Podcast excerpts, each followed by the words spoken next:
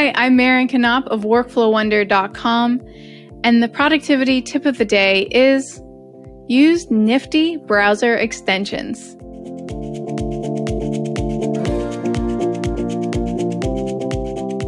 There are so many awesome tools that you can have at your fingertips right within your browser.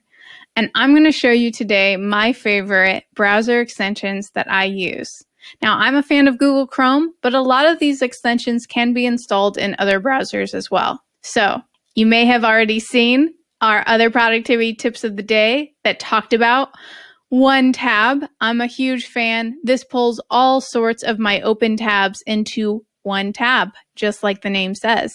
This is a fun little ColorPick Eyedropper. There are tons of eyedropper ones. This is my favorite, where I'm able to click on it and when I hover over something, it'll give me the RGB code, the HSL code, the hex code of it, and I'm able to get exactly the color match that I'm looking for right within these fields. And I can copy and paste it.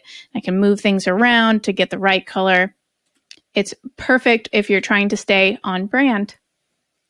Loom, of course, I'm using right now. It helps me to capture quick videos right here within the browser. LastPass is my password manager of choice. I love being able to save all my hundreds of, maybe even thousands at this point, logins in one tool and only have to remember that one password to get into the password manager. Of course, y'all know that I'm a fan of Notion, so I have my Save to Notion, a Chrome extension. That's the one that I like to use. It helps me to capture things and put it right in my databases. Um, I'm able to choose the database that I would like it to go in and uh, change the title of it. And it'll land in my inbox within Notion, so I can add a lot more metadata to it. TubeBuddy has been useful for this YouTube channel. And um, I love Save to Google Drive uh, when I need to save big websites. I like to swipe uh, landing pages and sales pages and long articles, um, and being able to capture it very quickly and put it in my Google Drive um, has been really a lifesaver. Otherwise, I actually have to like try to screen capture and scroll, which I can do actually with Snagit now.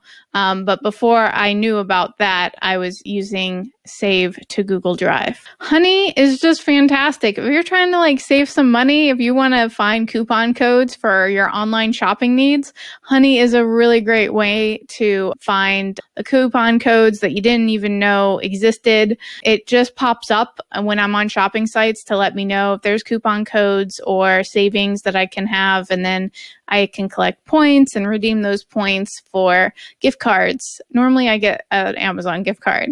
And let's see if there's any other extensions that are hiding here. Of course, the Facebook Pixel Helper is great uh, if you have a business and you're trying to track the traffic uh, there and then use it for Facebook ads. That's where the Facebook Pixel helper comes in handy because you can make sure that your Facebook Pixel is working.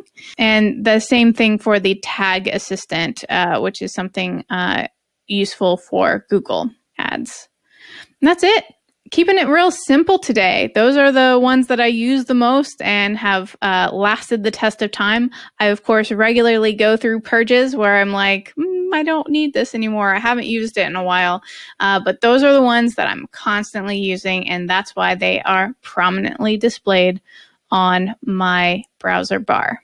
If you'd like to learn more about the tools that I use to help automate my workflows, you're going to want to check out Workflow Wonder. It's my signature program where I walk through all sorts of neat tips and tricks, but also real workflows and routines that you can add into your day to day routine so that you can also be a workflow wonder.